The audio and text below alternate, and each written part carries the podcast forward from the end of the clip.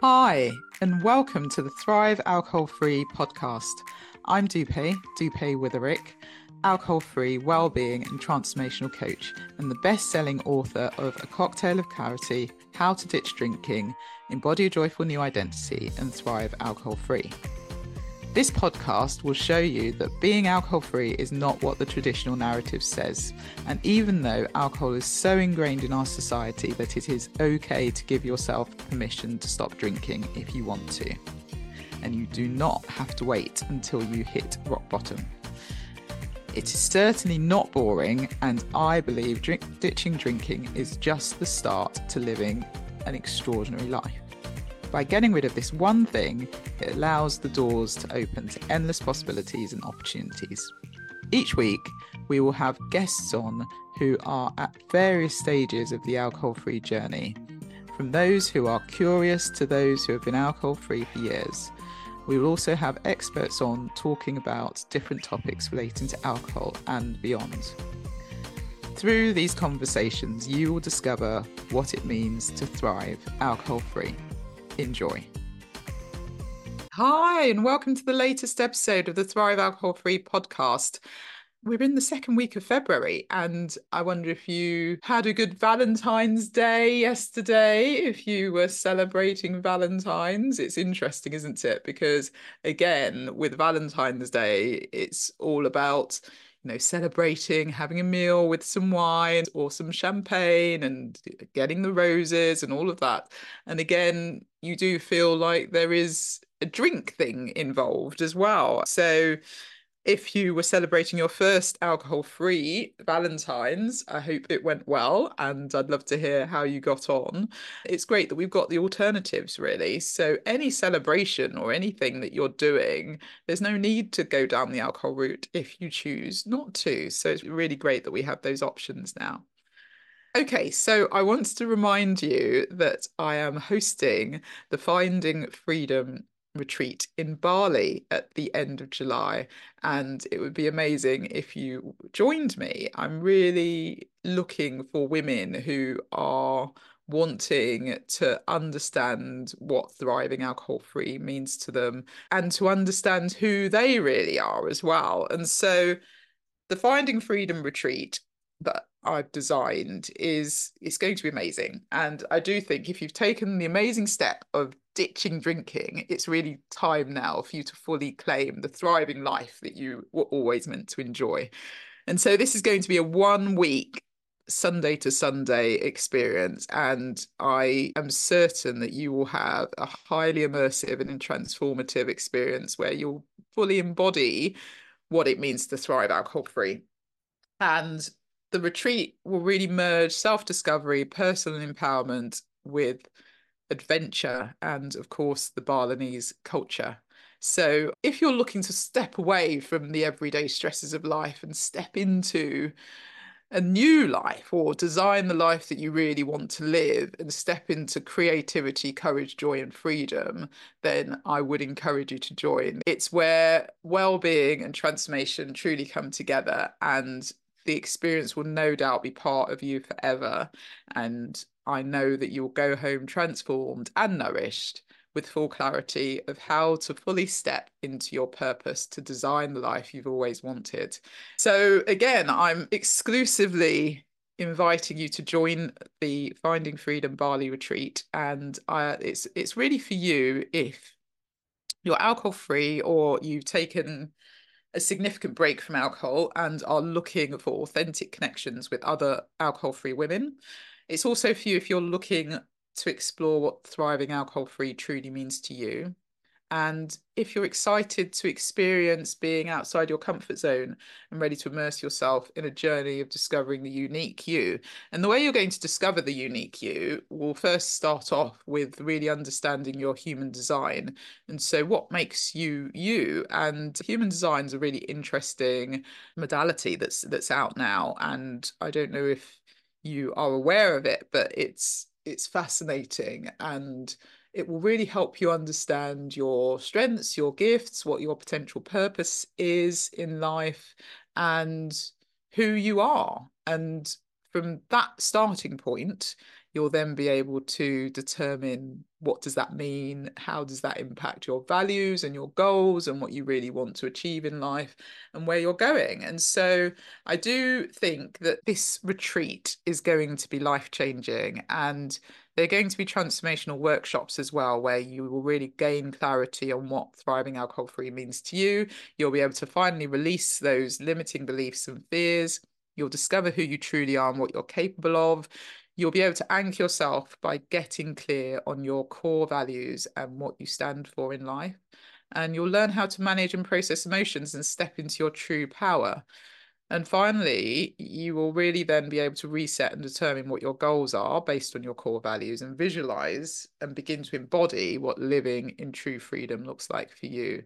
And there's going to be a number of experiences as well, including clarity breath work, river rafting, sound healing. There'll be a trip to a cave waterfall and much more, plus daily yoga classes as well. So I really encourage you to go to the website, check it out, and see if this is something that could be for you. If it is, it would be wonderful for you to join. If you'd like to have a conversation with me and find out whether this is really this is something that you would like to do and if it's the right thing for you, then you can also schedule a call. So I'm excited to hear from you, and I have to say I'm looking forward to meeting the incredible women that will be part of this intimate Lux retreat. Okay, so this week I have a wonderful guest on, and it's a bit different because this guest, she's just completed her one year alcohol free anniversary. And it's always useful to hear what happens in the first year of being alcohol free. And as she's just been through that experience, I thought it'd be wonderful to have her on. So I'm really pleased that Caitlin Mitchell is, a, is the guest for today. So Caitlin, with Jessica Kanata, are the co-founders of EB Academics, a company that helps middle school ELA teachers expertly support their students while achieving their own work life balance. They co host the popular podcast Teaching Middle School ELA and the YouTube channel EB Academics for Middle School ELA teachers, which offer advice and inspiration to educators. Together, they authored an Amazon number one best selling book, the Empowered ELA Teacher. Caitlin holds a master's degree with a focus in curriculum development and secondary education. She has a wealth of experience in the field of education, having taught at the high school, middle school, and fifth grade levels for a total of nine years, and her dedication to teaching was recognised by the LAX Coastal Chamber of Commerce, who awarded her Teacher of the Year. Additionally, she serves on the board of directors for the Principled Entrepreneurship Institute at Marin Catholic High School. In recent years, she has established a culture within her company and community that centers on helping people to shift their mindset in order to grow and thrive within their careers. So that's Caitlin's official bio, but it's a really wonderful conversation. And the focus here is to talk about what it's like to be alcohol free for one year. I do hope you enjoy the conversation. So without further ado, here's the conversation with Caitlin. Hi, so welcome, Caitlin. Thank you so much for being a guest on the Thrive Alcohol Free podcast. Absolutely. Thank you so much for having me, Dupe. I'm excited to be here. Brilliant, brilliant. Well, I love the fact you've just celebrated one year alcohol free. So, congratulations. I hope you did acknowledge and celebrate it because it's a massive deal.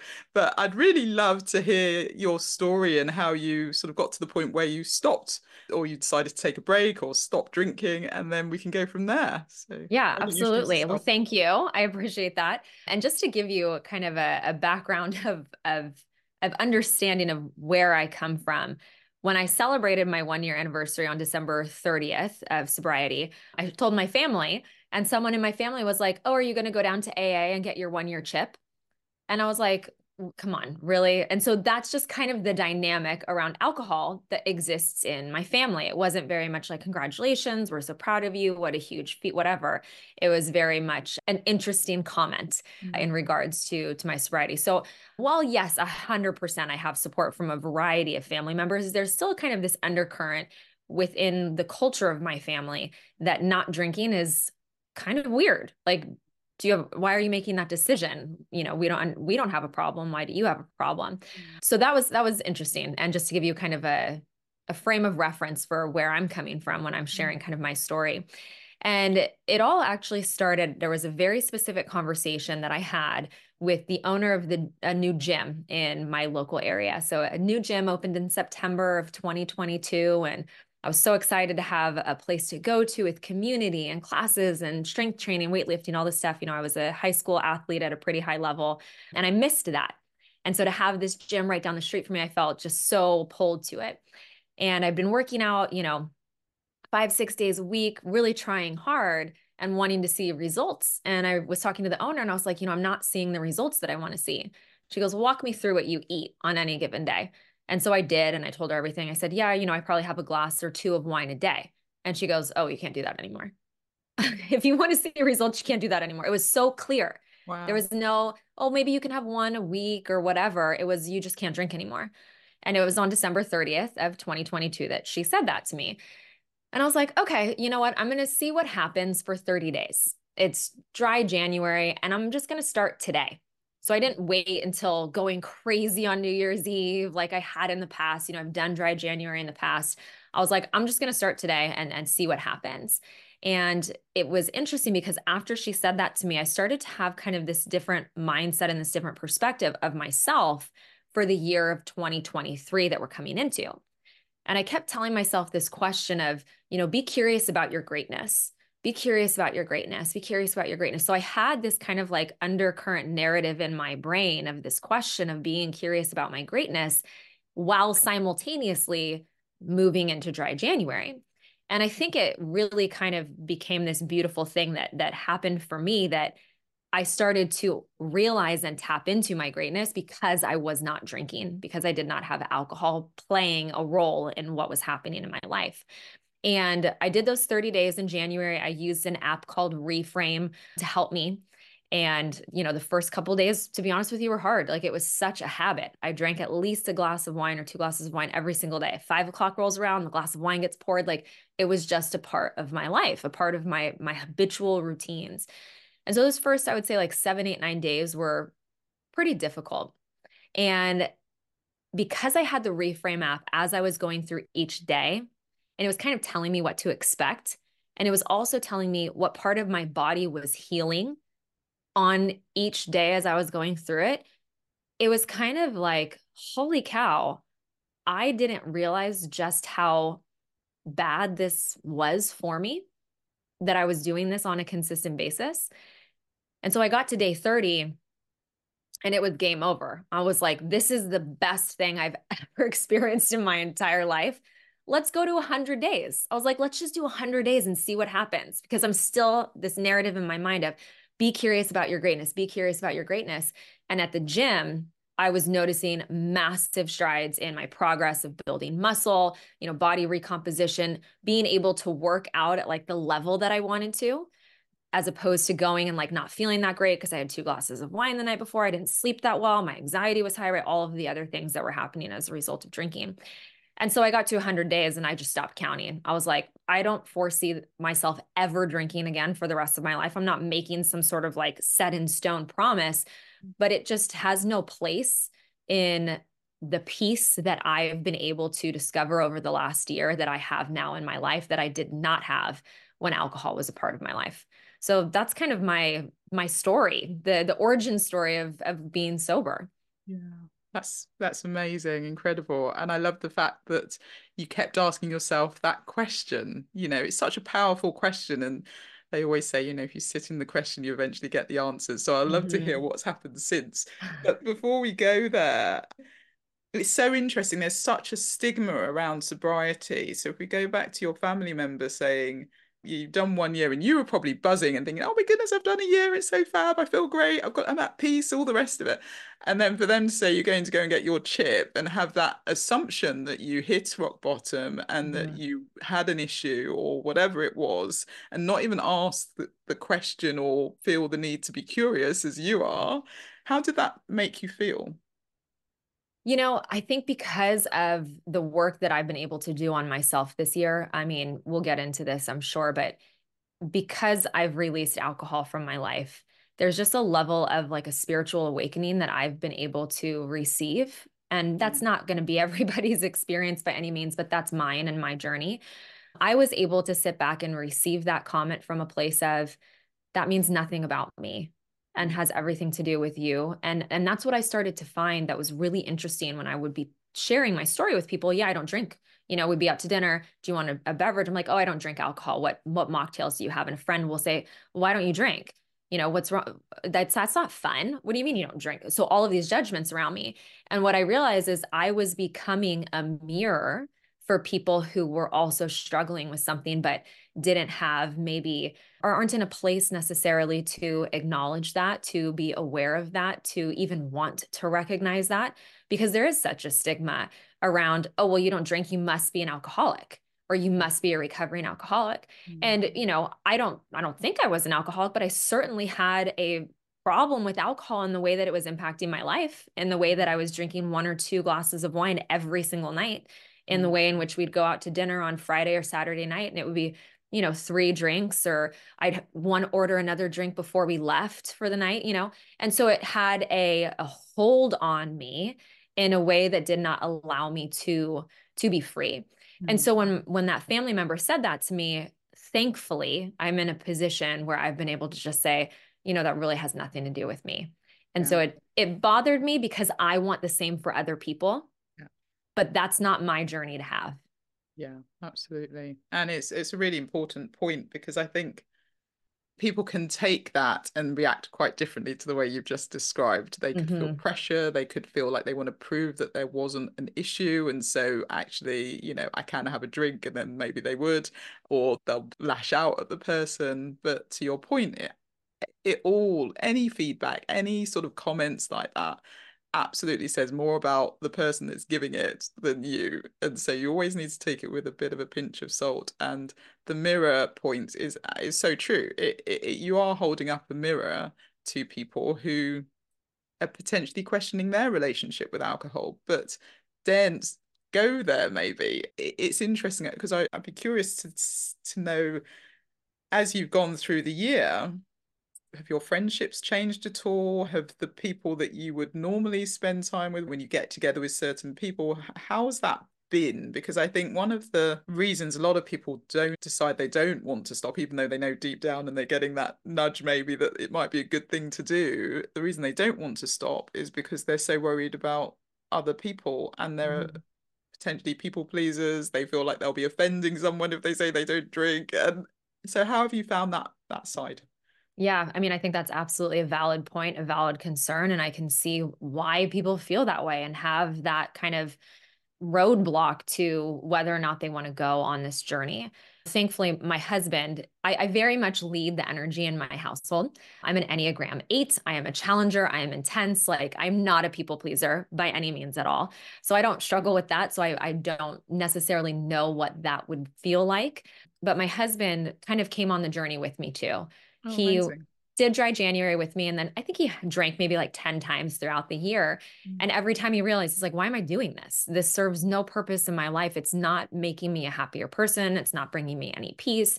It's not creating stronger friendships for me. So it was, it was interesting to kind of watch him have those moments throughout the year while mm-hmm. I was not. So was, I got to kind of like live through his experience without having to go through it myself. So thankfully, my partner, who I live with and holds a huge space in my life, is also sober. But what I found is I've actually been able to acquire much more meaningful, deeper relationships with fewer people.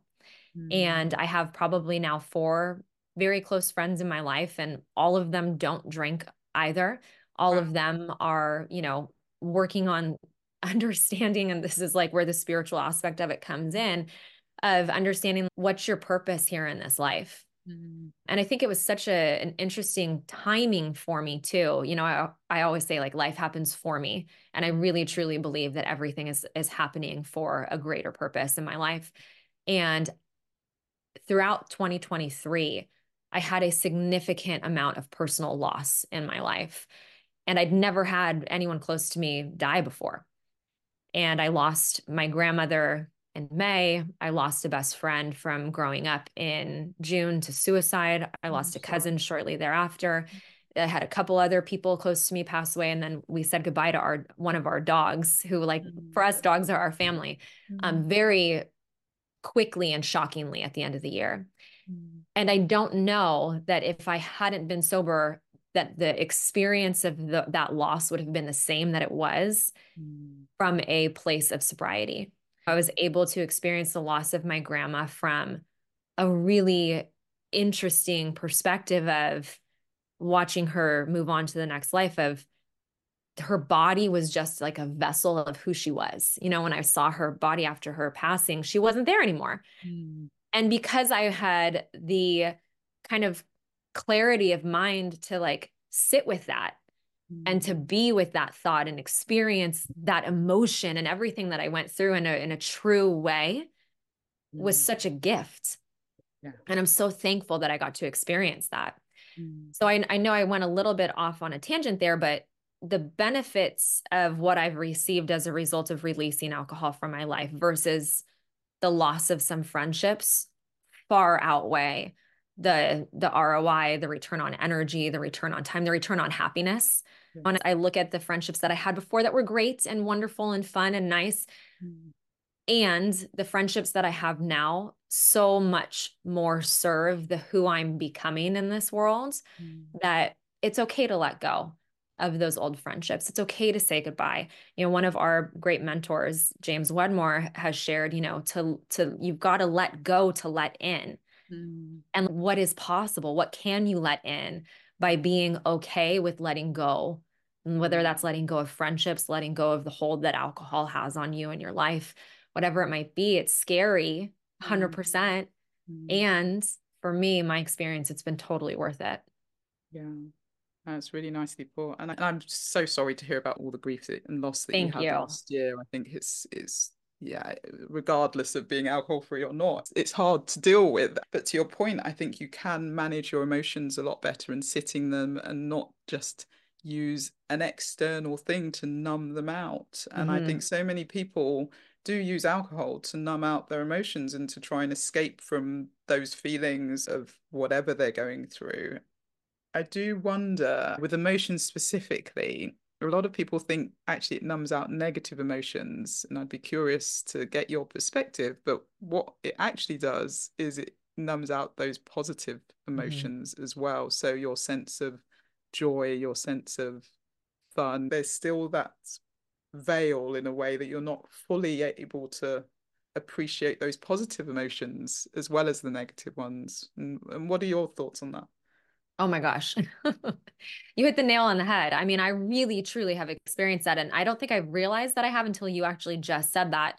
You know, I, I go back to who I was before a year and a half ago, a year and a month ago, even. And if someone had asked me like what what's your view of heaven or like your happiest moment ever? I would say a hot day in the napa valley with a glass of wine wine tasting. Like that would be my answer. And it was my answer. Like that was one of my favorite things to do. And so i was so concerned that if i chose to not drink anymore that i would be losing something that was really special to me that i mm. would be losing something that was a huge part of my identity my mom's nickname is Chardonnay Sue. my dad grew up in the Napa Valley. Like it's so much a part of our family. Yeah. And I equated happiness, joy, fun, celebration with alcohol. Mm. I also equated status with alcohol too. Mm. You think about all these, you know, really nice wines that are super expensive and all of that stuff. Mm. And it was just so interesting to me to start to experience the opposite of what I thought would happen. Mm. I thought I was losing something. I thought I was missing out on something. And what I came to realize, I would say probably around like day 90, maybe, mm. of what I was actually gaining yeah. in letting go of alcohol.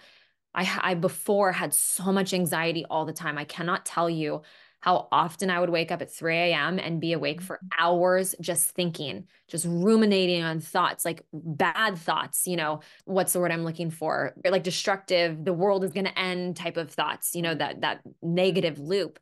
Mm-hmm. And I wouldn't get a good night's sleep. I'd be exhausted the next day, all this stuff.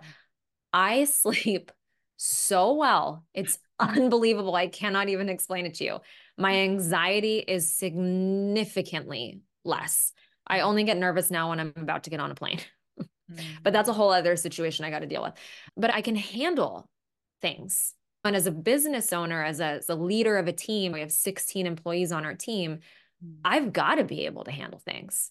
I've mm. got to be able to handle difficult conversations, difficult decisions. I've got to be clarity of mind. I have to be in a place where I'm not emotionally attached to outcomes. Mm. And so to have so much more control over how I'm handling and processing my emotions has been like a game changer for me as a business owner, as a mom, as a wife, as a friend, as a person.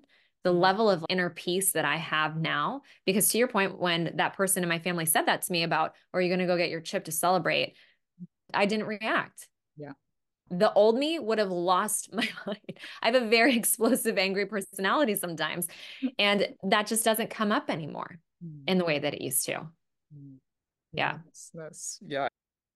Prior to stopping drinking, did you know what were your thoughts on alcohol? What did you think alcohol was giving you?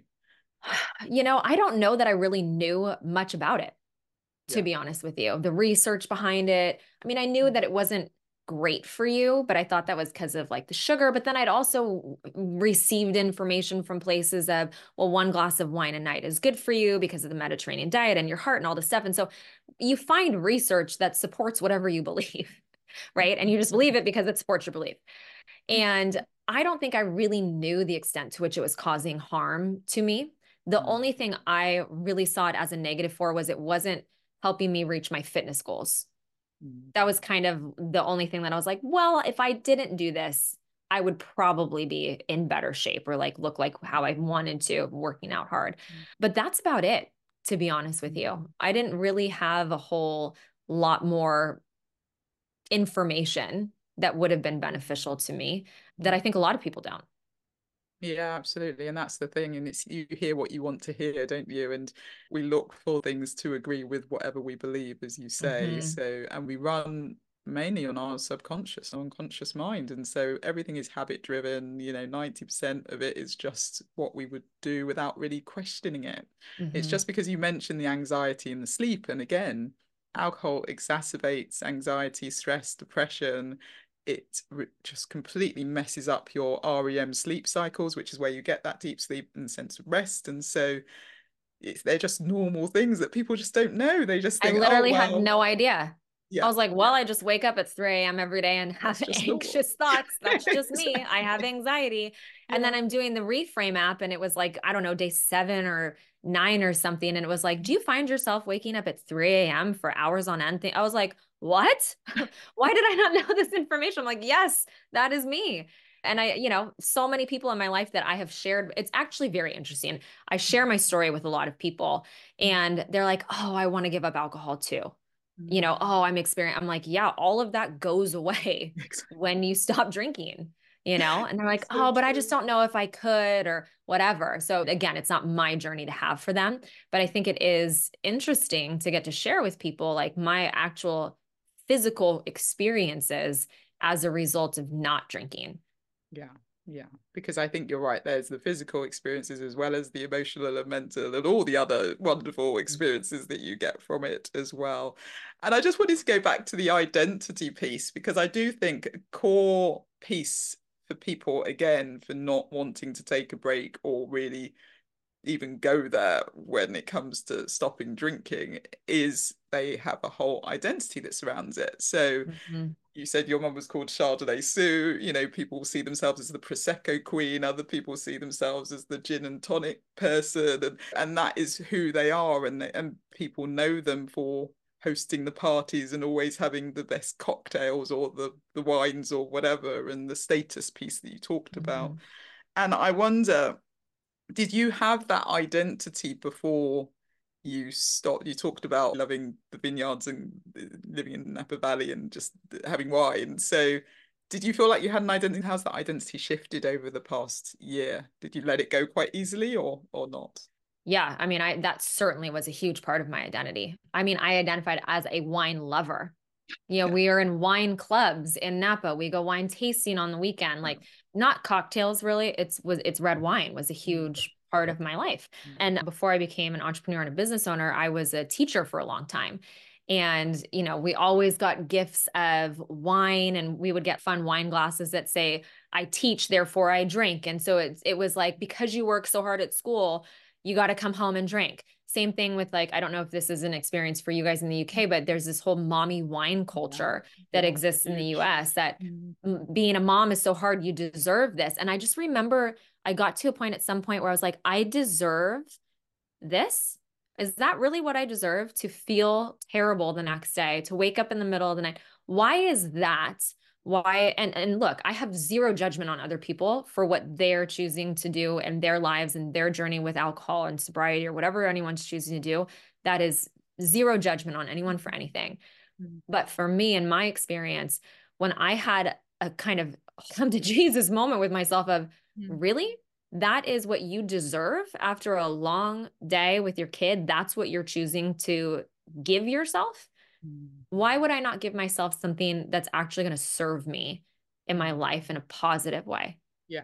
You know, and it's what we see here, you know, these messages all the time. I don't know what your commercials are allowed to air in the UK, but the commercials here in the US, I watch them now. I'm like, how is that legal? I'm like, that should be totally against the law to air something like that. You know, I think back to what cigarettes and smoking used to be like in the US, mm-hmm. which it's not anymore alcohol seems to be doing the same thing as I watch it from this perspective and this kind of side of the street.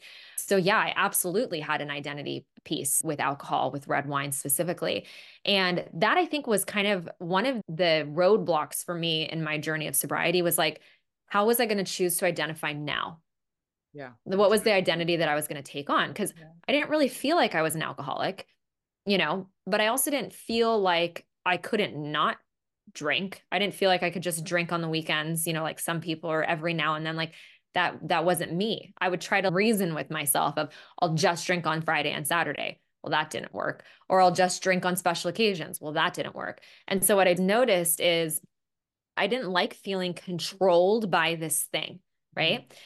And so when I went to do dry January and I'm reading through the Reframe app, it's talking about you know, sober conscious or sober curious or like these other forms of identity that feel less threatening and judgmental than alcoholic, mm-hmm. which, like, also, why do we have such judgment around that term alcoholic? Mm-hmm. We should not at all. I think that's a terrible thing and actually pushes people away from the journey to sobriety.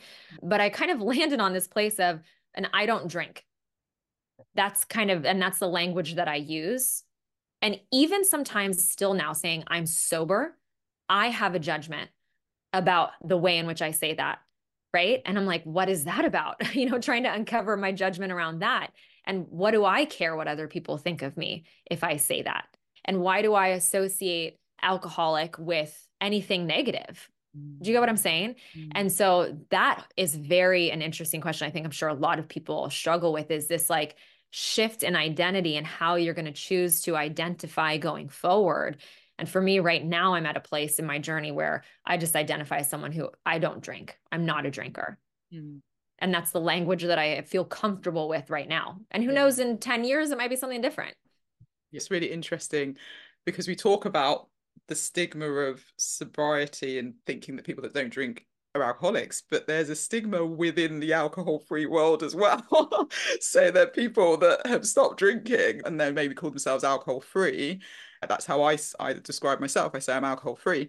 But there are people that then say, I wasn't that bad, you know, I wasn't like that person, right. just to sort of justify themselves. So we're creating a stigma within the alcohol free world, which is just ridiculous. We totally. need to just let it go. And I think that's part of the messaging, though, because when you hear the word alcoholic, you automatically think someone on a park bench drinking out of a paper bag. And the truth is, alcohol is an addictive substance. Yeah. And so, regardless of where you are, how much money you earn or don't earn, which background you come from, whatever it is, it's the alcohol that's addictive, which then mm-hmm. causes all of it. And mm-hmm. so, we really should let go of this stigma across the board. But it's, it's again, it, I think it's just triggering for people and it's a mirror Absolutely. for people. And so people don't want to feel that they had such a major problem or whatever. And so then resist in so many ways and then it gets worse because the more you drink the more addicted you become and the years go by and it's a yeah. vicious cycle really. Um so i'm really pleased you brought that up because i think it's a really important thing to to mention.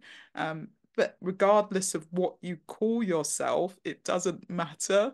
It's just about taking the step. If you think your life can be better in some way physically emotionally spiritually in whatever way by not drinking, then just take a break and don't worry about what you call it. Don't worry about what other people think. Just do it and see what happens. You did it for 30 days and then you thought, I'm going to get to 90 days. And then you really saw that you saw everything and that was it for you. And so it's a message that I keep banging on about.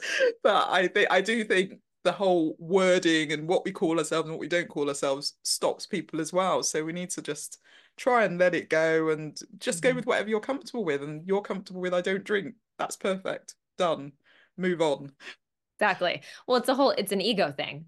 It is. You know, it's an ego thing. Not like ego, like I have an ego, but no. ego, like I have an identity and an ego that I need to protect from what people think about me, all of that stuff. Exactly. So ultimately, it would be at a place where, like, who cares? You know, but I think a lot of people can't get there. It's hard. It's it's difficult. And that's the thing. My son struggled with anxiety for a while and my husband and I went to a therapy class for us as parents to help him handle his anxiety. So he didn't even go to therapy at all. It was just my husband and me that shifted how we operated in the household and mm. it shifted his anxiety, which was fascinating. He changed because we changed, right?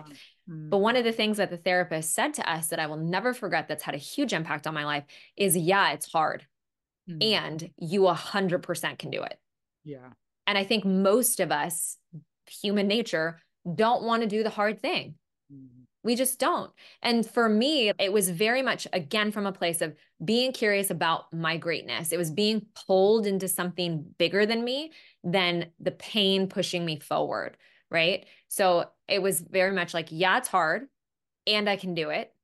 And I'm going to do it because I want to see what I'm capable of without this thing holding me back. So, like, what other vices can I get rid of in my life that aren't serving me? Right. Mm-hmm. I went and spoke at so I'm on the board for the Principled Entrepreneurship Institute at one of my local high schools. And so I go speak to a group of young entrepreneurs a couple of times a year. And mm-hmm. one of the kids stayed afterwards, was talking to me and about my success and my business, all this stuff. He's like, What's your secret? And I was like, I don't drink. I don't do drugs. I take care of my body. I work out every day, right? I do these things that for me, in my mind, I believe high performers do. And so if I want to be a high performer, drinking is not going to be a part of that. Mm-hmm. It's just not. Yeah. So that is an, an identity piece too that mm-hmm. I've taken on is I'm a high performer and a high performer identifies as somebody who does not do these things and who does do these things. I read every day. I go to bed typically at 9:30. I wake up early at 5 a.m. even when I don't want to. I tell mm. myself, get up, dress up, show up. I take my covers off, I'm out of bed. That was not me a year ago. Yeah, that's amazing. Yeah. I mean, in a year to fundamentally shifted your identity is incredible. And would you say you you mentioned spiritual awakening and spirituality a couple of times? Do you think that's what's shifted it? That whole higher purpose, or what do you think shifted it? I think it was a lot of different things that happened mm. simultaneously. You know, life happens for you, and I, I look at the people in my life. I'm like, dude, can you believe that this happened at this time for this like it all just happens for a reason. Yeah. Within the past i'd say like four or five months has my my spirituality deepened more. I grew up catholic so i was very resistant to religion. I still am very resistant to religion but i identify as spiritual. I believe in some sort of higher being. And at the beginning it wasn't about that at all At the beginning, it was like, I'm to, I'm to beat everybody. I'm to beat the competition. I'm to crush it. Like very much like the masculine go get them energy, right? Which I think there's a, a time and place for that. There 100% is. But our mentor, James Wedmore, when I was moving into his mastermind, he said, I wonder what it would be like if you tapped into some like feminine receiving energy as opposed to the masculine, like go get them energy. And I was like, fine, let's see what happens. So I made receive my word for 2023. So in everything that I did, I was constantly saying to myself, receive this. Someone gives me a compliment. I use the word, I receive that. Thank you. If I'm in pain at the gym physically because it hurts like hell and I'm pushing a super heavy weight, I'm like, receive the pain. As opposed to pushing through the pain, I say, receive the pain. So I totally started to change the inner dialogue that a narrative that I was creating for myself in my life of operating from a harmonious world where both the feminine and the masculine existed together, where both the go get 'em attitude and mm-hmm. get up and do this at this time, where that exists. And so does the spiritual aspect of it, the being pulled to a higher purpose. And so I started here with the masculine. Let's go get them. And I'm going to work on receive a little bit at the same time. But then when my grandma died, it really was very much like a, a I don't know, like a shaking of me. It was so clear to me that this whole thing is not about me, my existence here. I, this is like, again, very spiritual and existential, but that's how what I started to feel. Like if my grandmother was not in her body anymore and she, that was just a vessel, well, so is true for me. And this body is just a vessel of a message that might impact somebody else's life in an incredibly positive way. And so that was really the catalyst of change of, well, what what am I meant to be doing here? You know what is my purpose? And then i started for me i started to see signs from the universe everywhere that i couldn't unsee. I'm like okay like i get it. I understand like i'm going down the path universe like i don't need any more kicks like i got it. And then just in the last couple of months it's become even more so true. So it, it was interesting the way in which the journey unfolded but to sit in a place of gratitude for all of the things that happened this year to be thankful that my grandmother passed, to be thankful that I held my dog in my arms when we had to put him down, to be thankful for those moments mm-hmm. is such a place of peace as opposed to being mad or frustrated. You know, it's not to say that I'm not sad or that I'm living from a place of toxic positivity. That's not the case. Mm-hmm. I'm just choosing to view everything as it's it's all a part of this experience that we're all here to have. Mm. And I would not have had the gift of that if I was drinking alcohol, period. Yeah, that's really powerful. And not many people can say they can do that because generally the reaction of people is based on the fact that they are drinking and that's mm-hmm. their coping mechanism. And so then they'll react very differently. But how you've just described it, it feels like it makes it a little bit easier to to take and mm-hmm. and actually to be grateful and gratitude is so powerful to be grateful for those experiences and reframing it in that way has probably helped you s- grieve so much quicker mm-hmm. and to your point it's not that you're toxically positive or anything like that it's right. just the reality of you've been able to really live into those emotions, process those emotions in a positive way that has allowed you to come to the other side where you're at peace. Mm-hmm. And I think that's the best thing that could have happened for you last year. Um, Absolutely. Um, because I think someone else who would have had the same experience would, if they're drinking, it would be a very different conversation. Yeah. Yeah. I mean, if I had been drinking last year, a hundred percent, it would have been a different experience. You know, I think people always ask me, like, oh, what's it been like to not drink? Mm. And my response every single time is, it is the greatest gift I have ever given to myself in my life. Mm. And I wish it for everybody. Yeah. Yeah, it's the greatest gift. I think that's absolutely, absolutely true. We want everyone to do it. It's it's the best kept secret as well. So I think that's fantastic. So if the person listening to this is inspired. I hope they are because you're you're very inspiring, Caitlin, and is thinking, okay, this time next year I could have done a year alcohol free.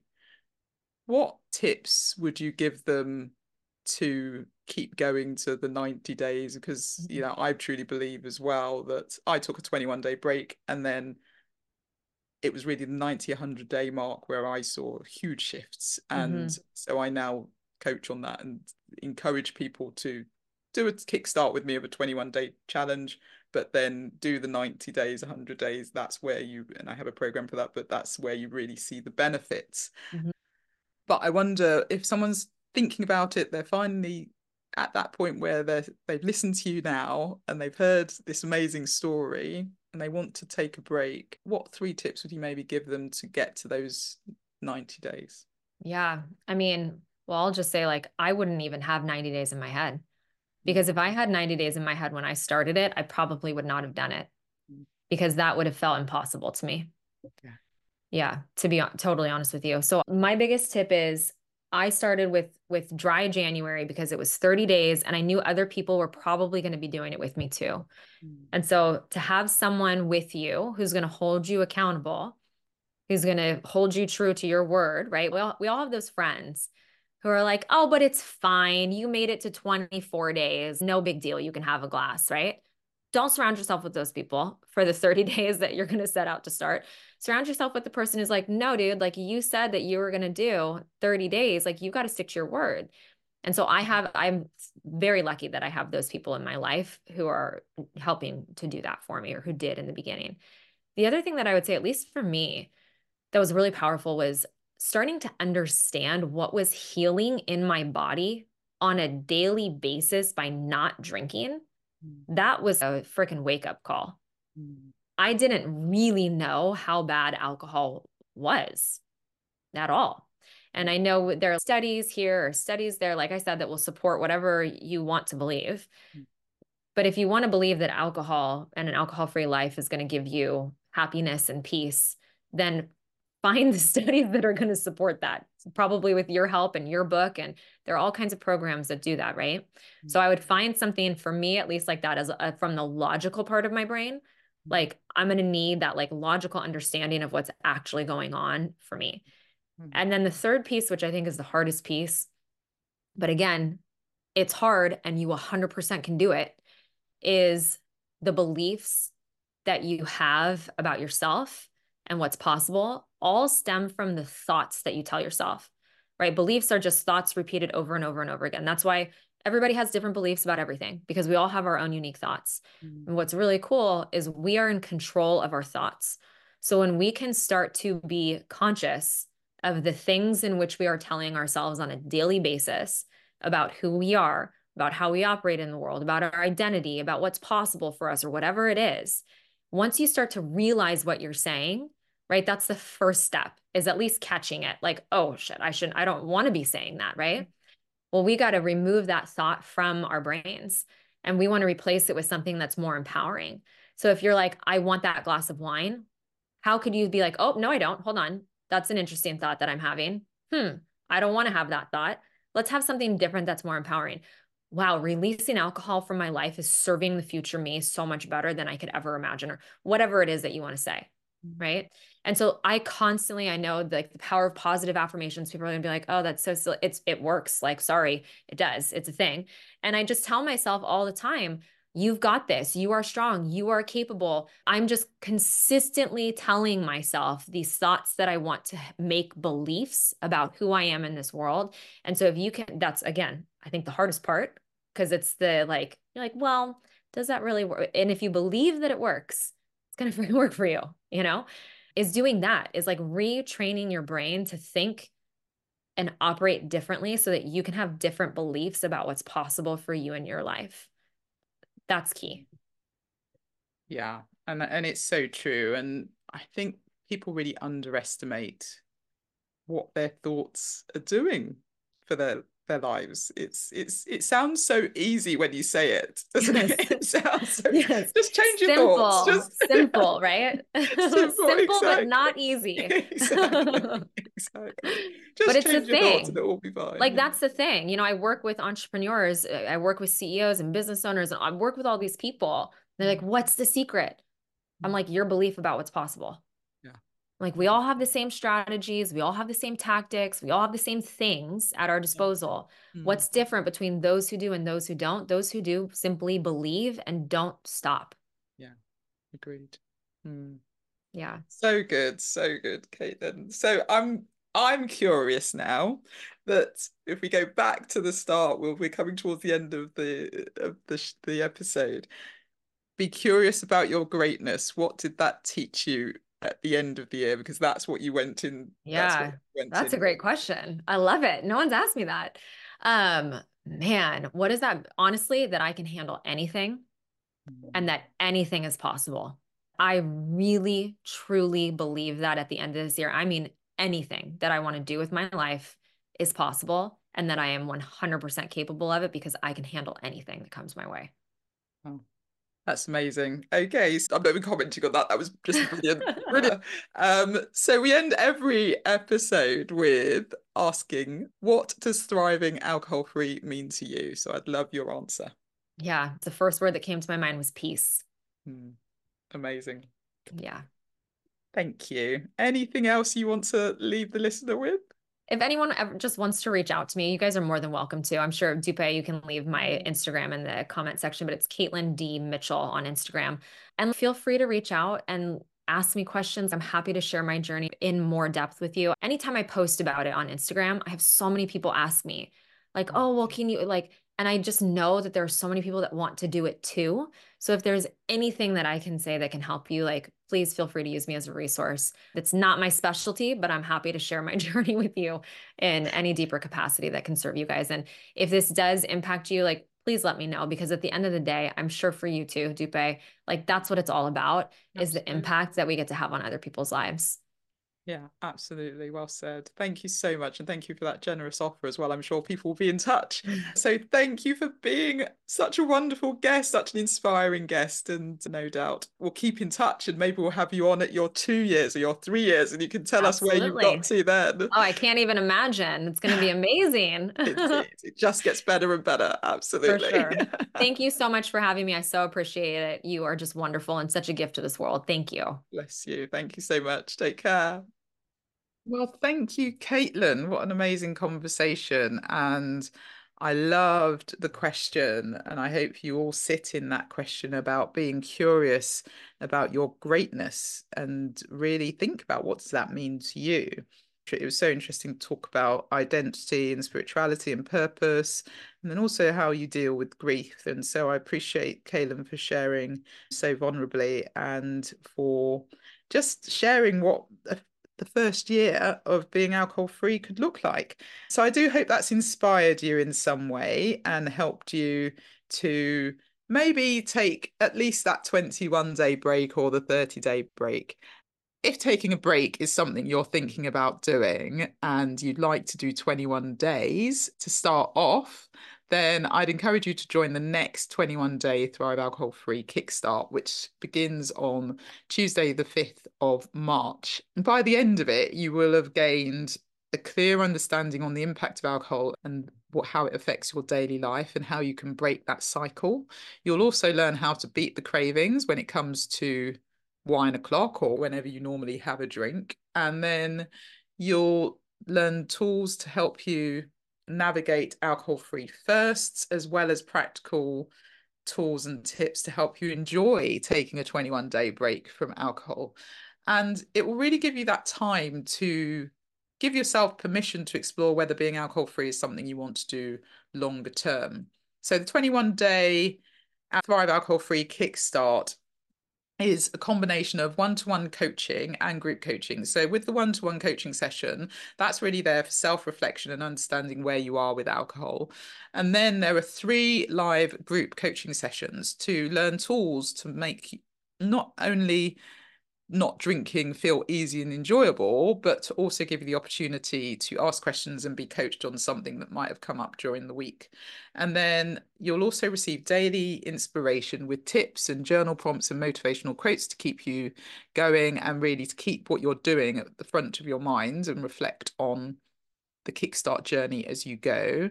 There's community support as well, so you'll have the opportunity to hear about hear how others are going going through this and what the challenges they may be facing, but also to hold each other accountable. And then you'll get a copy of my book, A Cocktail of Clarity, to really delve further into an, what an alcohol-free lifestyle is. And you'll get practical goodies, including a 21 day journal. You'll also get podcast and Quit Lit recommendations.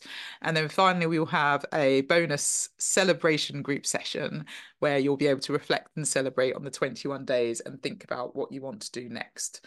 So, if that's something that's of interest, feel free to go to the 21 day kickstart page, which is thrivealcoholfree.com forward slash 21 day kickstart. And I look forward to seeing you in March. Okay, well, thank you so much for listening to the Thrive Alcohol Free podcast. I do hope you found this episode useful, or at least it gave you food for thought and maybe who knows, you might have now decided it's time to take a bit of a break. And if so, I um, am rooting for you and I'd love to hear from you. Uh, if you'd like to ask any questions or if there's anything that you would like to hear on this podcast, feel free to get in touch. And other than that, I will see you on the next episode. Take care. Thank you so much for listening to the Thrive Alcohol Free podcast. If you enjoyed the episode, please subscribe so you get alerted every time I drop a new episode. I'd love it if you could rate, review, and share this episode. Feel free to tag me on Instagram at Thrive Alcohol Free and follow me for daily tips. If you would like to work with me, I offer one to one coaching sessions and have my signature group coaching program. If you're not re- yet ready for coaching, I also have a self paced online course, which is a companion to my book, A Cocktail of Clarity.